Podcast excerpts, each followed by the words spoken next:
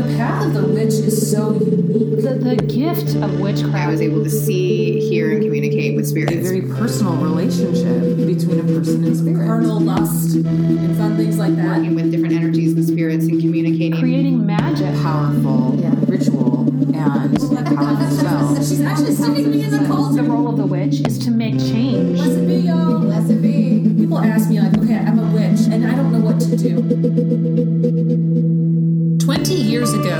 Three young friends realized they were witches. They scattered to different parts of the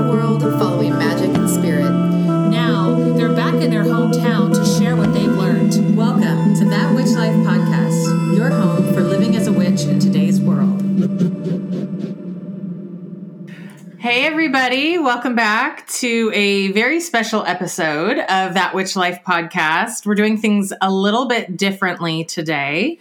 I am joined by my fellow co hosts, Courtney and Hillary. Hello. And also our very special guest, Phillip Reese. Hey, how's it going? Long time no Today, speak to. Um, That's right. We uh, a couple months ago were on his pa- uh, his podcast, uh, History's What If podcast, and we had a great time. And the intent was that we were going to talk about the Salem witch trials, and we ended up talking about what it's like to be a witch in America today. And so we wanted a do over. Yeah, we took over Phillip's podcast. That's right. took away the thing. And I just, I've been, I listened to Phillip's podcast and it's so fascinating because um, I'm obsessed with the idea of the alternative universe. Yes. And so the Phillips podcast is all about that. Like, what if history had turned left instead of right? What if this had happened instead of that? Where would we be now? One of my favorite episodes was what if Martin Luther King hadn't been assassinated? That was a That fun was one. fast. That was a fun one. I'm very into, yeah, I, I'm very into, I think we all kind of like to get lost in the idea of what if, Yeah.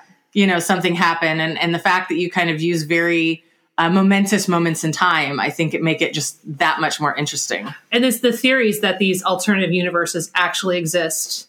Like there is a universe in which Clinton won instead of Trump. And for some reason, and then there is a universe in which I was born into an extremely wealthy family and have never had to work. and there is a universe in which all of my books have been New York Times number one bestsellers, and I'm richer than J.K. Rowling. And I don't know why that bitch got that universe, and I got this one. Yeah. Yeah. I definitely chose the wrong best friend. I'm just saying. no, don't say that. oh, that's she's actually very nice to me when no one else is around. not we true. put a microphone in front of her, and it's just, it's just this shit's going. The going. good stuff comes She out. She doesn't, she can't possibly let people know that she is actually nice in real life. It's not so true. she's got to keep the facade up. It's all a lie. we are still finding chocolate wrappers From the last last episode. the last episode where Hillary and I were just devouring an entire box of chocolates. True. chocolate's, chocolate's good times. That was good. So, um, so the the discussion topic today is going to be, uh, what if the the women accused in the Salem witch in the Salem witch trials were actually witches? Right. So that is going to be Correct. our topic. And uh, I just want to introduce you really quick. Um, our special guest is Phillip Reese, or the Doctor, is a former American theoretical phys- physicist. His work has included advanced quantum computing operations, research on control of quantum systems, and quantum information processing. While he has received some praise, the scientific community has overwhelmingly shunned him because of his unique theories on time and space, paired with his march to his own drum personality. This consequently led to his self imposed exile. A few years later, his studies and unconventional creativity led him to the groundbreaking quantum computer application called the Parallel Universe Generator, or PUG. With PUG, the doctor is able to explore the what if during historical events with a weekly podcast called History's What If. So, welcome to our crazy podcast. I'm so afraid right now. You know that? I'm on the hot seat. I'm usually the host, so I'm in more control right now. I feel so vulnerable. That's how we like to make men feel, by the way. So you're you're Oh, not no. alone.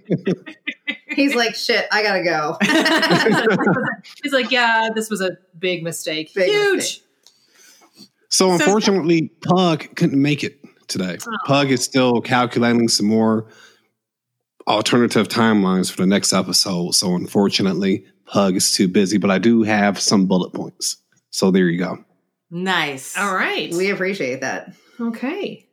Should uh well we're gonna have so I think we're gonna start with um Courtney giving kind of a synopsis for I can't imagine I don't know, I always think that everyone must already know this stuff, but then there are people who haven't You just wanted to keep me stuff. keep me busy. and That's the true. Fastest thing to keep me busy is Give you to busy me, work. Give me research because Yes. I'm going to fall down a rabbit hole and be gone for days, which is probably what you intended. it's true. No, I think it's like- a, a I think it's a great idea if we start out with some type of foundation because you are right. Maybe a few people out there they do not know what happened in this current timeline. Absolutely. So why don't you kind of give us a brief uh kind of a synopsis of what we're talking about? Yeah. So we're going to go back um, quite a bit into medieval Europe to start. Um, so we, we've heard a lot about these quote unquote burning times in the witchcraft community, and which was believed. I've heard a lot of numbers. Uh, there's a song out there that talks about nine million witches were killed in as a pagan genocide in uh, Europe, and that is an extreme exaggeration, if not an outright lie. But the truth is that a lot of people did die because they were accused of witchcraft. So, um, w- witch hysteria in Europe began around the 1400s, um, in which there was a belief that witches were gathering at nocturnal meetings called the Sabbats, at which they danced naked, indulged in orgies, parodied the Catholic Mass, killed and ate babies. With the exception of the last part, I'm totally in. I was going Uh, to say, I'm pretty sure that what we decided later to do actually came from what they originally accused people of doing. Well, they're like, "Well, dancing naked in the moonlight sounds pretty cool, so Yeah. maybe we should we should start doing that." I mean, my baby eating days are over. So Right? When your stove broke, I you were- when my stove broke, I just gave up on eating babies. I so have a it's fine. Popeyes down the street. I have no need for babies. Dairy Queen and Popeyes. Yeah. So yeah. But um, it was also said that the devil was part of this party. Um, if there was a crop failure, illness, or of people or of livestock, it was believed that witches were to blame. Um, people who were accused of witchcraft were um, hung, burned at the stake, or drowned, mostly hung. Um, we talk about the burning times, but that was actually a um, less common um, uh, method of, accusa- of, of the accusation of execution. Most accused witches under torture um, confessed to convorting with the devil and to committing the aforementioned acts. Um, the witch hunts spiked between the years 1500 and 1660 when up to 80,000 suspected witches were put to death in Europe. About 80% of these accused witches were women, but obviously not all of them were women. Uh, Germany had the highest execution rate. Surprise, surprise. Ireland had the lowest. Um, an important note this was something I found fascinating. Uh, these witch hunts began less than a century after the bubonic, or sometimes called the Black Plague, wiped out one third of the population of Europe. Wow. I don't think we really have a concept of what this disease did. I mean, we're talking whole villages would Oh, yeah. die. Oh yeah, no one no one in this day and age can Yeah. fathom that type of of atrocities. And it's, It's because worse people- than the coronavirus. Okay. Far worse than Far the worse. coronavirus. There's some interesting People weren't stuck on cruise ships then being fed candy free beer and cheeseburgers No, they weren't. I know. while they wait. they were like, they're like, oh yeah, little they- different.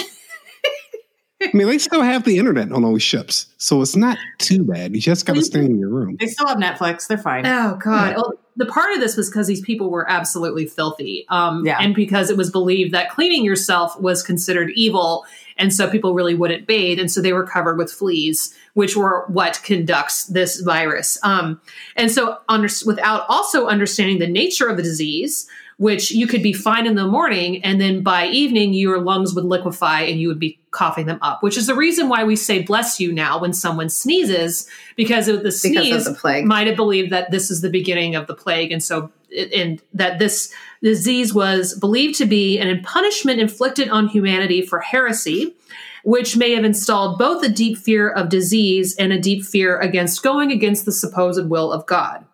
So naturally misogyny had a huge part of this as it was a, these witch hunts um, were often a desire to control women's sexual and reproductive capabilities Um, one of the main accusations against witches was that they were sexually pro- um, promiscuous, which was considered to be an aberration in the sight of God and would attract a new plague. Midwives were also um, those who could provide birth control, abortifacients, yeah. Um, and may have been especially targeted because of a desire to repopulate the continent after the death, um, after all the deaths. So others who were killed at part of this were likely people with mental illness, um, dementia, or they were foreigners coming in. All these With things, different practices. Yeah. exactly. practiced a different that- religion, had too much money, everyone in town was pissed. You name a reason, they would love to accuse someone. I think a lot of the time, anyone that goes, it was like an excuse to take anyone that went against your reality or against the grain of what society found to be quote unquote normal and go, well, you're different, so you must be a problem. And either you conform or you go, right. you know? Right. It was very much geared towards outsiders. Yeah. Anyone who is considered a quote unquote outsider. Yeah, and that and so a lot of this comes from fear and ignorance, Yes. right? And um, Shocking. Some things never change. Some things Right? Some do not change. Do not. Oi. Um, but this was really not a pagan genocide. This was not a um, an attempt to annihilate indigenous European practices. Most of the people that were accused in, of witchcraft and hung for it were actually practicing Christians. Um, this period is sometimes confused with the Inquisition, which was a targeted attack on what who people they believe were heretics. Um, mostly, this hap- the Inquisition happened in Spain, and the strong focus was on people who were Jewish or Muslim. So, yes, were there some indigenous pagan practitioners that were uh, were uh, killed as a result? Absolutely, but the main targets were it was uh, anti-Semitism and Islamophobia. So, again, things have not changed all that much. Um, many few fewer cases of the plague, but the plague actually still exists. It does. Yeah, we one or two cases a, a year, but it's actually very easily treated with antibiotics. So now we're going to switch over to the Salem witch trials. Um, in the spring of 1692, in Salem Village, Massachusetts, which is now Danvers, Massachusetts, it's actually a neighboring town to Salem town, which is now the Salem we know today. So the actual Salem witch trials happened just outside of Salem, not actually in Salem. Um, but many of them were executed in what is now Salem, which is why we, we consider it that. And what happened was a group of young girls claimed they were possessed by the devil and accused several local women of witchcraft. A special court session was convened in Salem to hear the cases. The first woman convicted of witchcraft was Bridget Bishop, who was hung. 18 others would soon be hung over that wild summer. Um, 150 other men, women, and children were accused, but were not um, were uh, were not uh, executed for it. Bridget Bishop actually was not the first accused. She was the first killed. Oh, okay, okay. Correct. To clarify, Thank she was not the first accused. She was the first to be Thank you very much. Yes. And she was hung, and as she she didn't fall correctly, and so it didn't break her neck like it's supposed to. So she actually choked to death Oh, because when she fell, they kind of want you to fall straight, and it's. I understand torture. Let's just step back a little bit. I understand how these things are supposed to work. Is that why you're always on your phone? That's why my my husband is so good to me. Just he knows I know these things. So you're supposed to fall straight and it snaps your neck, but she when she fell it kind of swung. And so instead you just it was it's just horrible. That's really- it's just yeah. awful. Right. Anyway. That kind of scares me that you're an expert on hanging because I had no clue about that. Oh, she's an expert on torture, is what she torture. said. All broader, much broader. all forms of torture. It's how you keep a happy one. marriage. That's my that's my marital advice. All the newlyweds out there are like, Make Oh, sure your oh, husband understands that you are fully fully knowledgeable of all methods of torture. All right. So by that summer, the hysteria had begun to abate and public opinion had turned against the trials. So, for a little more backstory, um, there are some very interesting parallels to the witch trials of medieval Europe. Um, so, these the the people of this area were living in a very these, these colonists were living in a very harsh puritanical culture. They had just come off a war between Britain and France in the colonies and a smallpox epidemic, and they were living um, with fear of attack from the local indigenous community, who were understandably angry about their land being colonized by uptight Puri- um, Puritans.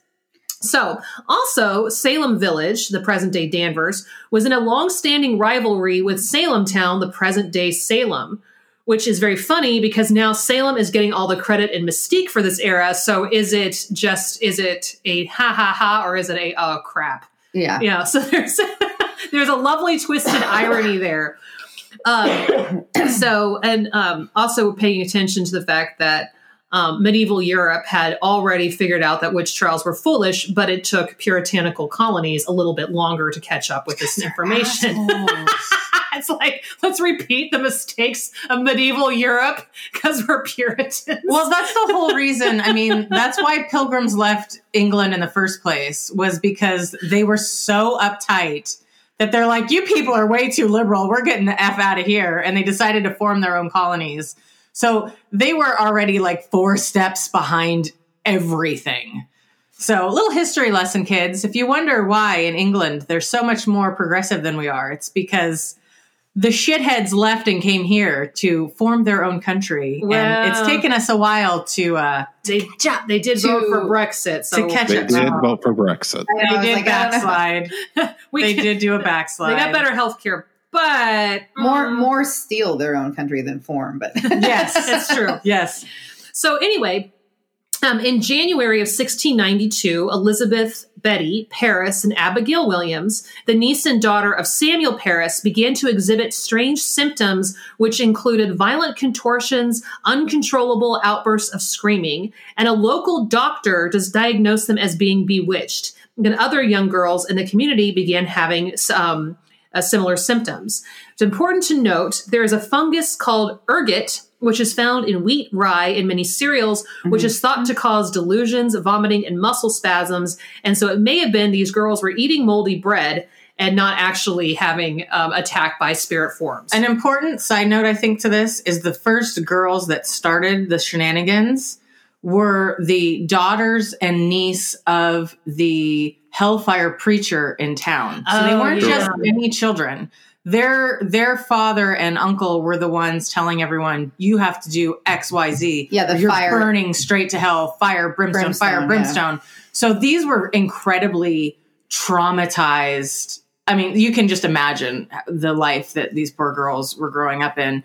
And this was in the middle of a very cold, hard winter. It was January in in New England, and pre pre pre global warming. pre pre global warning exactly yes and um the they have talked about ergot before and i've i've kind of researched that and they say that the fact that it was so sporadic makes it unlikely that it was caused by the rye bread it's Okay. it's most likely the fact that these children were essentially mentally abused and the fact that their fits always happened in very convenient locations. For example, when they were in the courtroom and when they were around people who were questioning them about Uh-huh. about their fits, and they didn't happen that often around other people or when they were alone.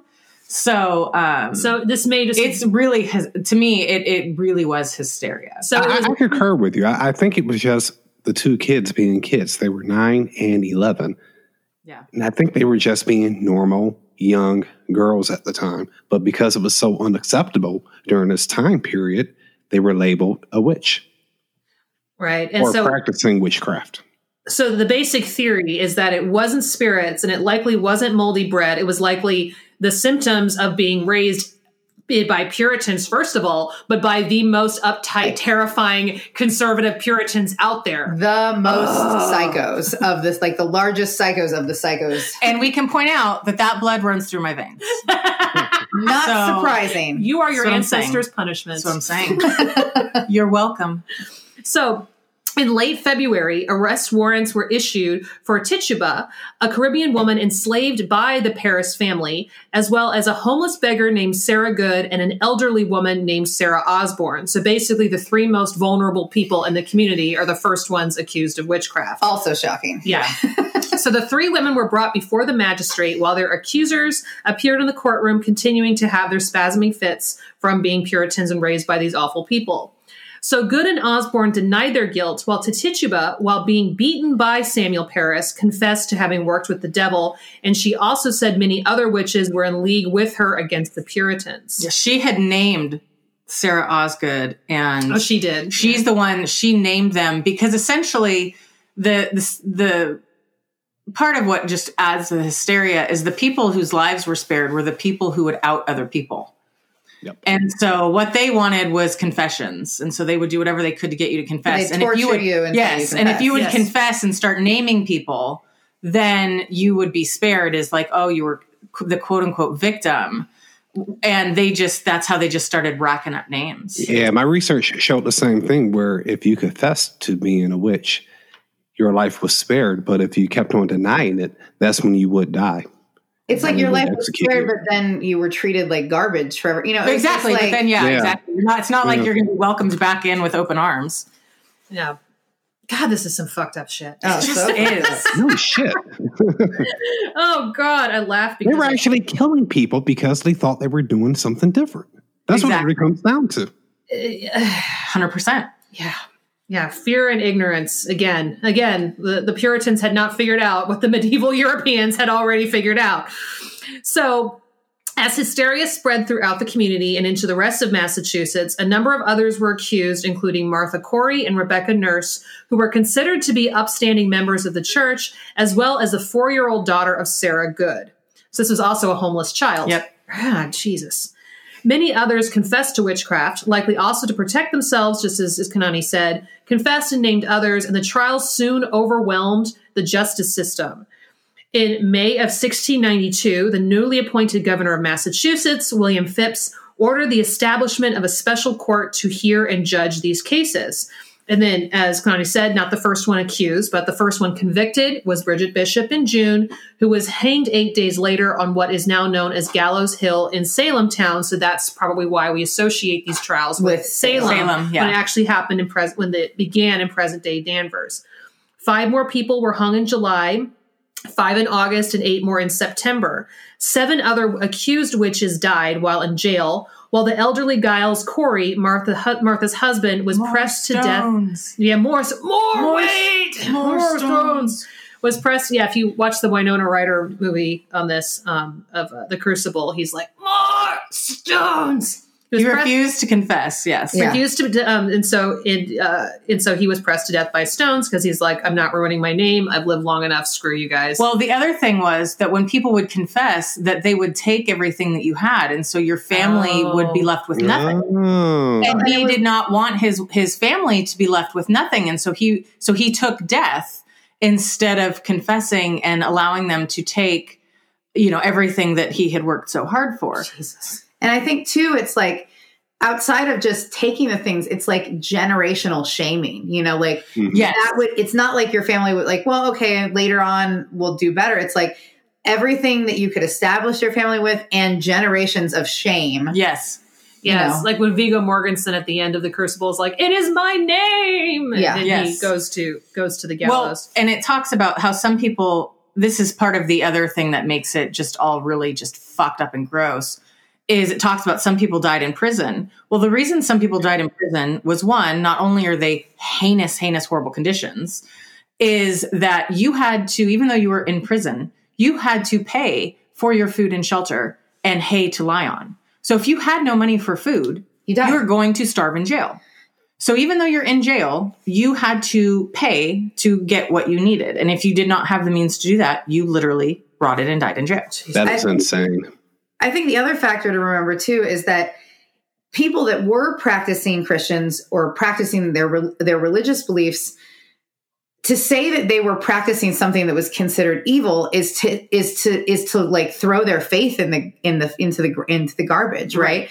Which in, in their belief system would could also mean that they are going to hell. Like yeah to say like oh i do practice the devil they're basically admitting in front of god lying but admitting in front of god that they worship the devil or you know conspired with the devil to do those things so when your belief system is that if you go against god you go to hell you're also condemning yourself to hell you're condemning Right. your family and your soul by admitting so that's why i think For the sake people- of trying to for the sake of trying to survive life. Yeah. they're like if i say no i die but at least i go to heaven right Right. You're damned if you do, don't damned if you don't.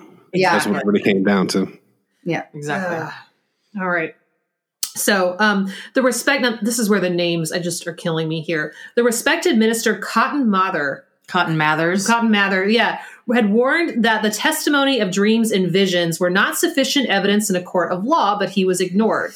His father, Increase Smothers, who did they have like too many kids? And so they're like, oh, well, what do we call this one? This is an increase in children. Like, what is this? that wasn't funny. I'm just letting you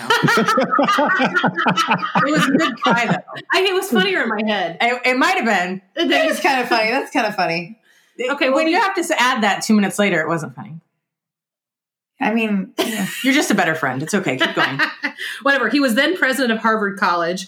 He urged that standards for witchcraft must meet the standards of any other crime, that is, providing actual evidence, concluding that it's better that, quote, 10 suspected witches escape than one innocent person be put to death, end quote. So, amid waning support for the trials, Governor Phips dissolved the witch hunt court, and early next year he pardoned all those still held on um, witchcraft accusations, with the exception of Tituba because racism. yeah.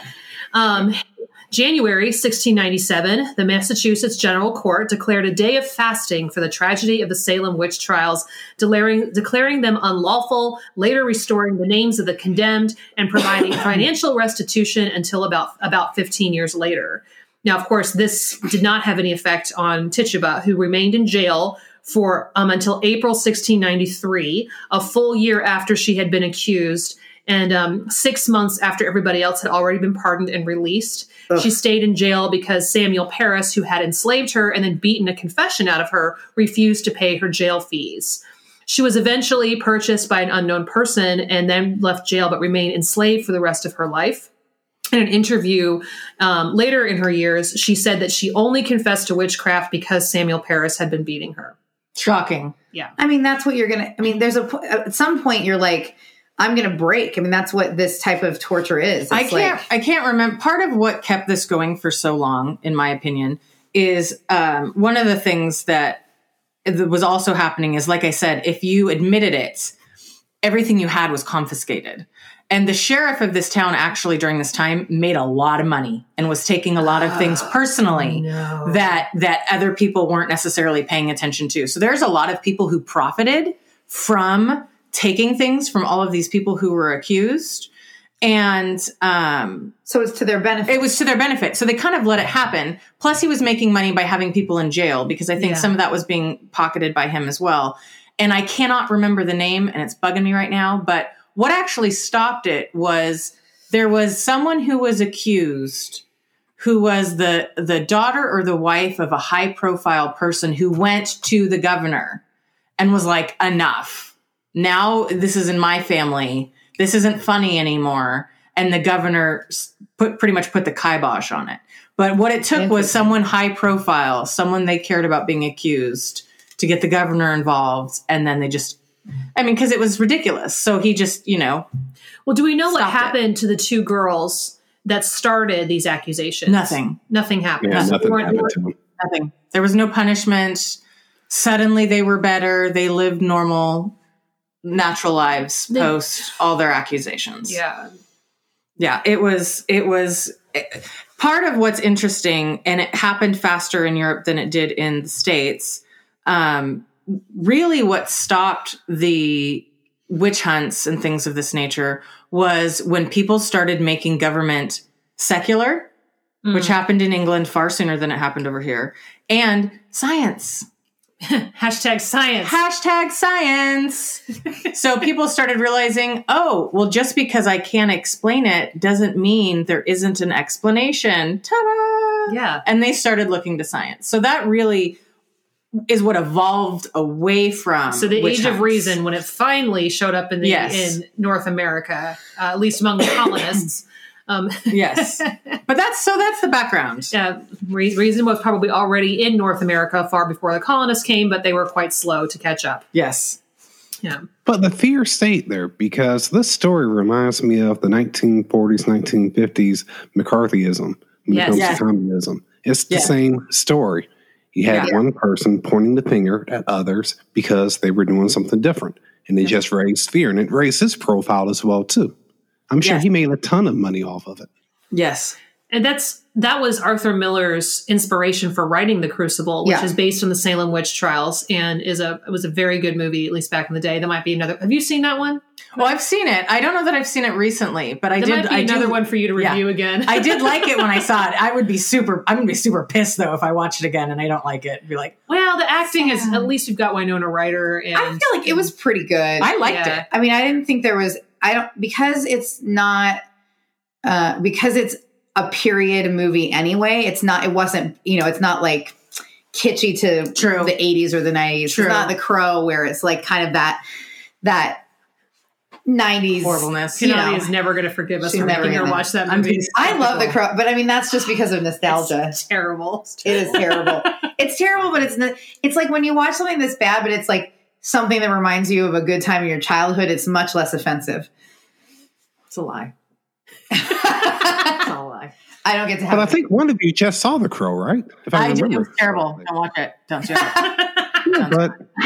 I did it. it was you. after the fact, though. It was like 20 years after the fact. I know. Yeah, I didn't watch it when it was like relevant. relevant. The Crow. Exactly. Uh-huh. It's definitely not relevant anymore. oh my god. But um, so I guess so. Now that we've kind of gone over what it was and what happened, which I feel we gave a really good synopsis of of what happened. Um, do you want to throw out a Well, I'm going to pose the question to you three. okay? Because you are the experts. You are the SMEs on this subject. If back in February 1692, if Tituba was truly a witch, along with Sarah Good and Sarah Osborne, and it was more or less just a religious belief that they were practicing, and they really did come out to say, Yes, we are rich witches, this is what we believe in, what would happen? And let's say there were about 50 more people in this village that also had the same beliefs. What would happen during this time period in, in 1692? I think, well, I have two thoughts off the bat. I think if there were enough people, as far enough percentage of the population of people that that had the same belief system or that were practicing, I think you could have assumed that there would have been some sort of uprising or or uh, you know fight against uh, any sort of attacks towards them. Because when you only have a small amount of people compared to the rest of it, I mean, what are you going to do? You all three, three of you are going to fight uh, hundreds of people. Like that's not going to work. Um, I think if it was just those three and they truly were, and they and and they admitted to it, I don't think that anything different would have happened because we know that when people admit to practicing things outside of acceptable religion historically, when they've done that, they've been persecuted. I think it would have lasted longer. Yes. Um, I, I think that it would not have been dismissed as hysteria. I think it probably, um, well, one or two, th- it would have lasted longer. And I feel that it, it may have provided the opportunity to, I think at a certain point, reason would have stepped in and said, this is, this is religious persecution and we can't, we can't do Mhm. that. Um, and so it might have opened the door for, um, but they mm-hmm. persecuted other people for Yeah, I was gonna differing say, religious that beliefs all the time. Because I think in that time period, I think per- religious persecution was common regardless. Right. Right. I mean, P- you know, the Puritans thought indigenous people and their religious practices were crazy. And outside of stealing their land, they also thought that they were evil because of their practices. So I haven't I haven't I have an interesting theory. So I agree with Hillary in that if there were three people, I think they just would have been killed. right. Yeah. Right? They Same would have here. Been killed. You can you you can fancifully say, oh well, they would have you know tried to use spells or try to use you know you know energy to get people. You can't turn an you know an entire town with three people. Now, if you had say fifteen, right? Okay. or more Or 50. or 50 let's say but even if you have so like you have a group if you have 15 people practicing it it means that they all know that each other practices it which also probably means that their families know that they practice it so now you're starting to develop kind of a, a community cushion Yeah. of people who will protect you Yes. and how you will protect each other and where you might be able to fight back on accusation even if you are lying even if you don't admit it and you say you know oh no i'm not doing anything you know oh i just you know i'm just good at helping people get better. You know, that's my gift from God, you know, or something like plants, that. yeah. I think that then you are provided with some sort of a cushion because I feel like if you have that, the more numbers as you have, the more people know, the more accepted it is. Whether it's just, even if it's not necessarily quote unquote accepted, it's just kind of people knowingly turned a blind eye and are okay with it. But I feel like then you have kind of a cushion, in which case I feel like it it ultimately would have become a more had that actually been their belief, it would have become a much more common belief a lot faster and it would have grown in in its religious nature. I also think part of the factor there that would have mattered or made a difference is the prominence of the families that were involved. So Yes. when if you're looking at the if the group of people if there was 20, 30, 40 uh, non-prominent families or poor people uh, you know, I think No the prominent, no one people. gives a shit. Like Yeah. we, I mean, that's just the reality. I think if there were prominent families that were involved, I think, I mean, the thing is, is prominent families were able to change the face of many things, many rules, many belief systems, many political systems to their advantage because of the power they held in both stature and wealth. So I think it would also depend on that. I agree with Kanani that if you know, while I do believe obviously in manifestation and creating magic and affecting change, you know, as we know and as we see play out now and many times through history, I don't know that y- you might be able to have some effect, but you can't stop hordes of people coming to kill you, you know, just on a dime like that. Yeah. You can curse them for generations, but you may not live to see it. Yes, correct. I, I wonder though, with the exception of Tituba, because she was not living there by choice. Right. Mhm. I wonder if the other if there if others were witches that were like practicing a faith of witchcraft. I don't think they would have lived among the Puritans. They might have had a separate community. So it might have been Agree. starting to point fingers at that community over there.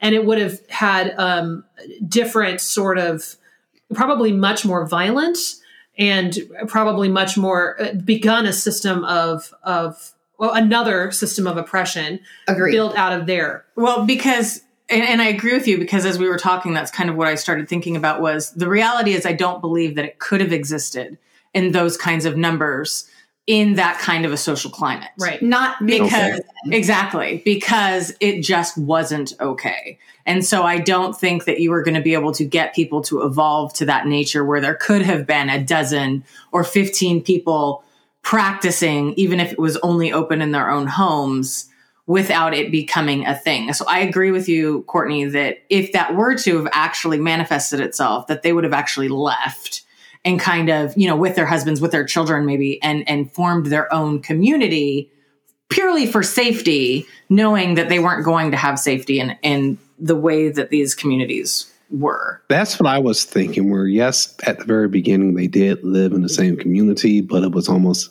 a front where they Yeah. did not want to get exposed. But once they did get exposed, and other communities started to hear about them, yes, they started to move out west or up north towards Canada or west towards Pennsylvania and Michigan and Ohio to get away from them.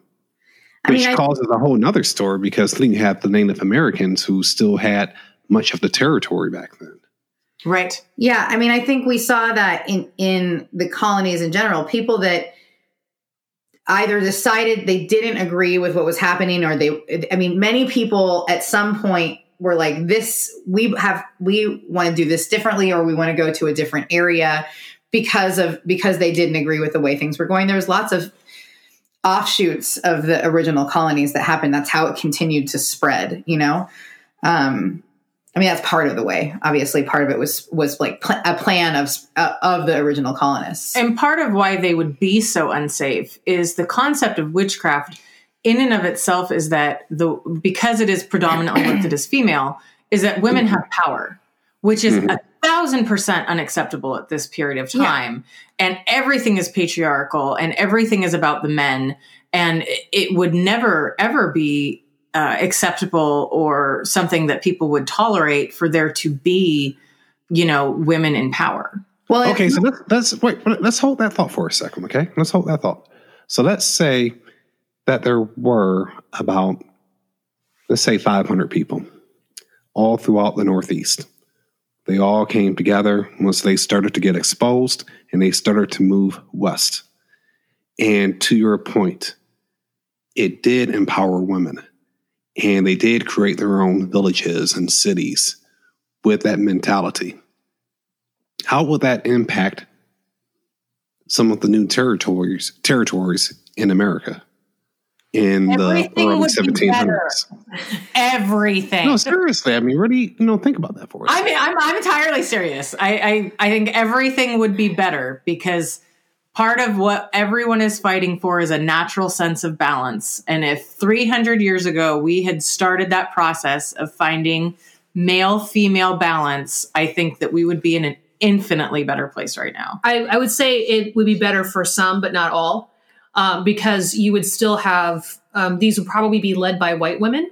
yes. these True. communities, and so you're having and white women have been traditionally very, very much pillars of white supremacy and racism, and so I don't think it still would have ended up better for the indigenous peoples of True. the United Yeah, States, and agree. also would Okay. not have uh, necessarily been better for those who were um, enslaved of African. A hundred percent. So I think it would have been better for white ladies in the long run. Um, I think that white women would have had equality faster.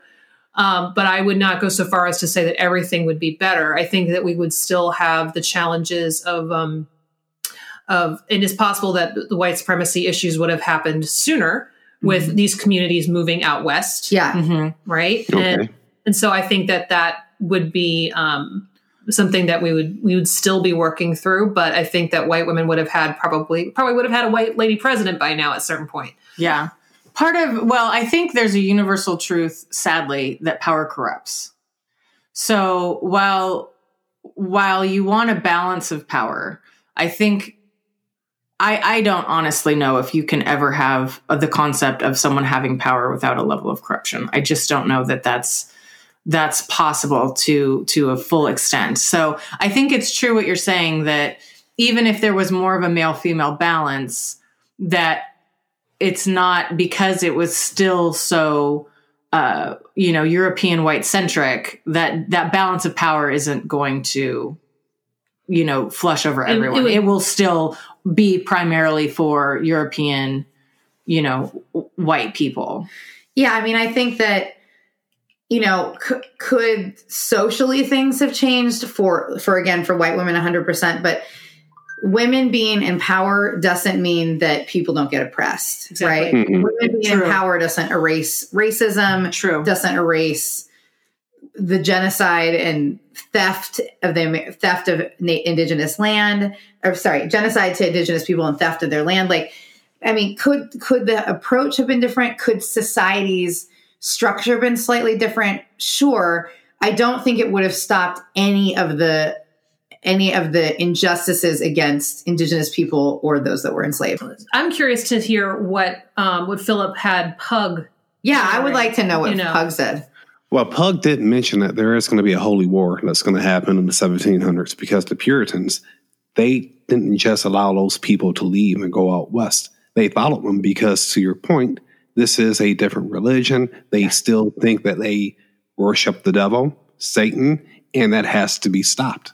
So there is a quasi holy war that's going to happen in North America starting in the 1700s, to be precise, 1712, and it's going to last until 1718 i think that's a because good- of these two factions. Wow. I think that's a really good point because I imagine if they needed backup, they would have people just bringing in more people from Europe to help fight the devil. Correct. Religious hysteria, it's easy to get people on board when religious hysteria is involved.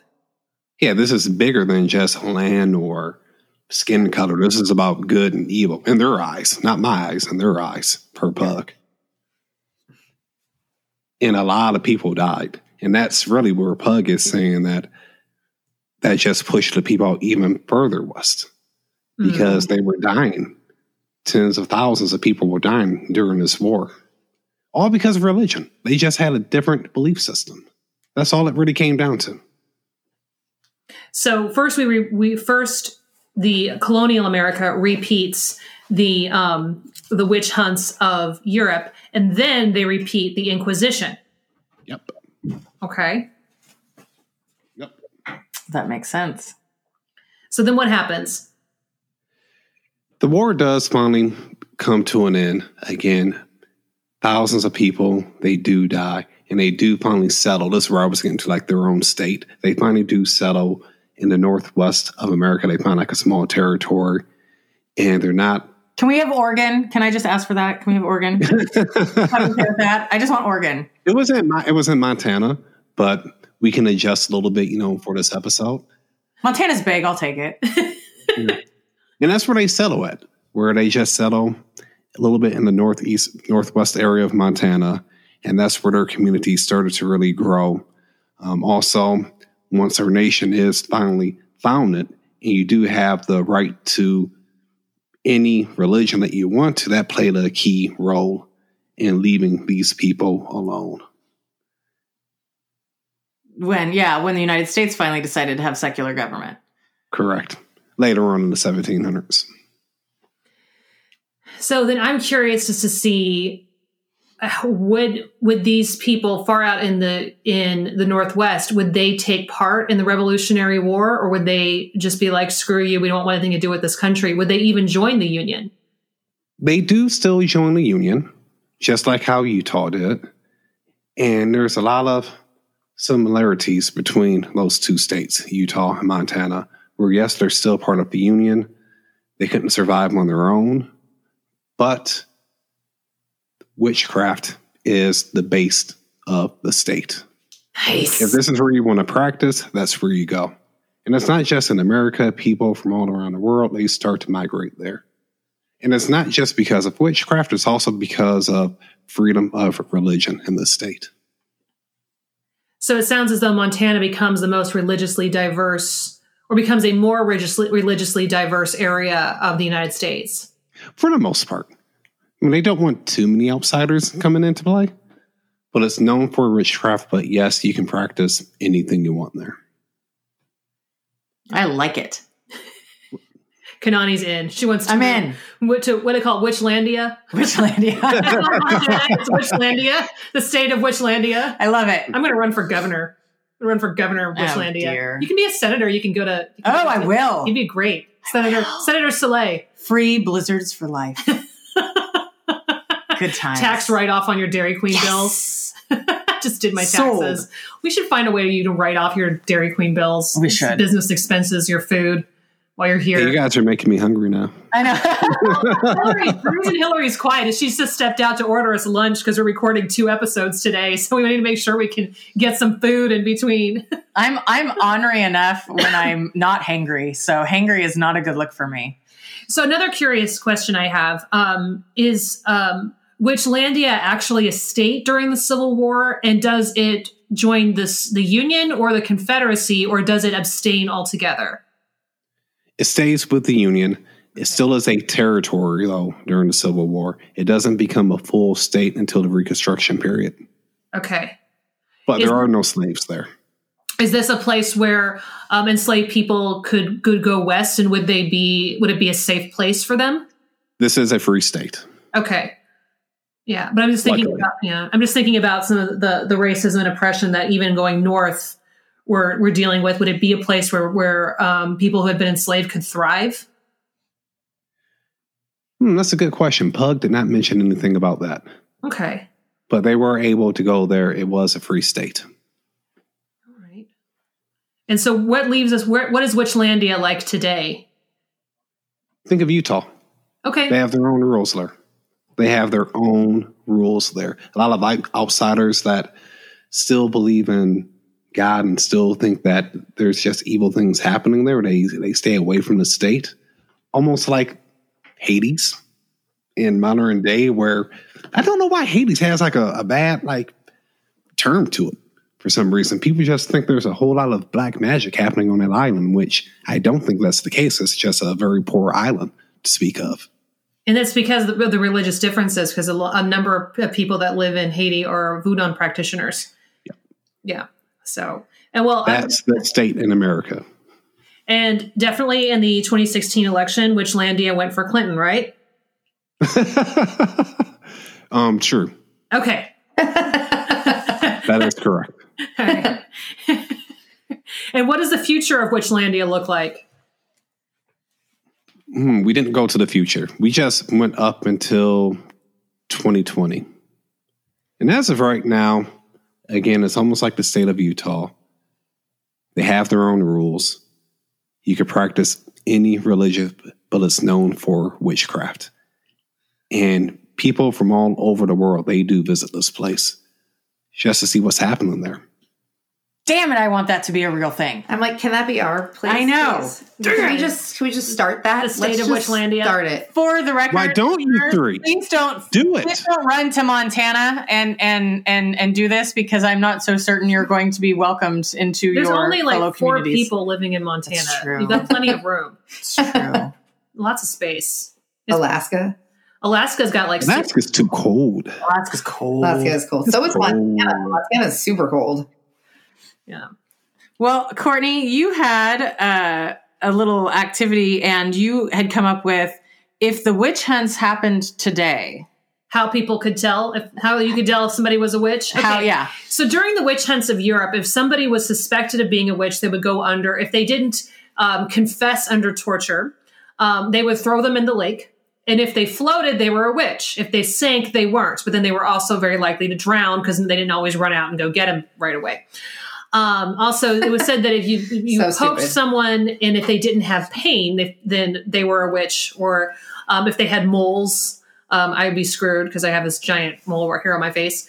And then um, also, they said that um, if you couldn't recite the Lord's Prayer, that you were a witch. But normally, that person had been starved and sleep deprived, and maybe wasn't even all that that well versed to begin with. Yeah, you know? May not have even been literate. may not be literate. So they so trying to recite the Lord's Prayer when you're tired, you're hungry, and you don't You're And- just out of it. and scared. Yeah. So you miss one word, then you're a witch. a witch. But um, it would be a little more challenging today. Um, but there are a few qualifications that if somebody were trying to figure out if someone were a witch, here's how they would be able to tell. So you wish the accused witch a happy Samhain Son of a bitch. and see if they spontaneously combust into a fiery ball of rage and revenge. You check their wine glasses for traces of mead. However, you also need to check their coffee cups, which are also likely to contain traces of mead. Their house smells like lavender, sage, and the smashing of patriarchy. Asking their opinions of the true adventures of Sabrina will elicit some kind of foam mouthed, fervent reaction, either positive or negative. Yeah, never neutral on this show. I've never seen it. I know. Well, you're going to. Well, have you're to going see- to. You have to watch it. of a- Review. I'm it. like so excited to see her reaction. I have a feeling I already know what it's going to be, but I just cannot wait. Have you seen it? Oh yeah, I've seen it. so the, the fervent reaction is Hillary's bouncing in her seat. Um, okay, a witch will have a Michael Stores rewards account. Yes. Um, they know which of the Craft sisters they quote unquote are, aka I'm a total Nancy or I'm more of a Rochelle. An additional witch test requires saying, watch out for the weirdos out there, and they automatically respond with, We are the weirdos, mister. They know the Bible better than their Christian relatives. They can throw verses back in the faces of these relatives at holidays when they're told they're going to hell. They also know which Bible verses are best for cursing and binding these Christian relatives, as well as the presidential candidate the relatives supported in 2016. their pets are their children, and they know their pet's sun sign. The same is true with their plants. A witch has tattoos, lots of them. A Spotify playlist which has a far higher than average number of plays of Evanescence. Evanescence. Evanescence! There's not two V's. Oh my You god! are killing me Also, right now. also, I hate Evanescence. Okay, first so- of all, Amy Lee's my girlfriend, so stop. okay, sorry. Okay, I hate finally, finally, the witch rarely leaves the house. But when they do, they are most likely wearing a corset, fairy wings, top hat, and false eyelashes, usually all at the same time. This is true for all genders of witches. So those are the tests that a modern day, a modern day witch hunter like would use to determine if someone You're is a witch. I feel like these are legit. They also are found listening to That Witch Life podcast. Woo! Great, we're gonna get we're gonna get our listeners killed. What are you trying to say over here? Just man. Yeah, you're making us too easy to too easy to spot. Oh my god. Evanescence. Ugh. She said it correctly. See, Evanescence. I can't. see, you just said it right. Evanescence. I did yes, you did it. I like the band. I just I love never them. never hear their name said aloud. They just show up on my playlist. I'm like, oh, nice. Add that. Favorite that. Evanescence. Evanescence. Evanescence. Every time I hear that band, it's not that it's bad. I just like so many people are like, "Dude, will you sing that? Will you?" I'm just like, oh, I just like fall off a chair. But you do it for money, I'm sure. I don't know. Oh, yeah. I've gotten picky in my old age. I paid those dues a while ago. I can be picky. Well, thank you so much for uh, hanging out with us despite us and sharing this. your Despite us. despite us and sharing. Despite, this was fun. This was so fun. Thank you for letting me come on. Aside from the violent holy war, I really, really wish we could live in Witchlandia. I want, Right? I would I like love- to live in Witchlandia. I think it. we're gonna depressed now all day that that's not a real thing. We we want we want uh we want Pug's reality. Well, yeah, thank you for letting me on your show. This was um fun. So tell people where you can where we can find you or find your show. So we're on all of the major podcast services. Apple is the biggest one. Just look for at histories. Well, just look for histories what if. And you can head to our website. That's www.athistorieswhatif.com. And we are on all of the social medias. We're on Facebook. We're on Twitter. We're on Instagram. Just look for at histories what if. Are there any specific episodes you're really excited about coming up on your show? So later on today, I am recording a show that's going to deal with the aftermath of World War II. But we're going to say, what if women had the majority control of America after World War II? Pretty much, they never gave up their Oh. jobs.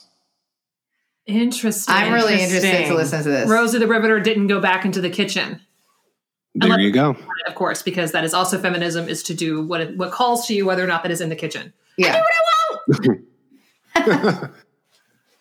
All yeah, right. but we're doing that for um, for for women's um for Women's Month that's happening in March. So that's going to be the first episode happening in March. That's great. That's awesome. I love that. That's a great topic. Well, thank you so much for joining us. We really enjoyed having you on and and enjoy your podcast. So thank you so much for coming and being a part of ours.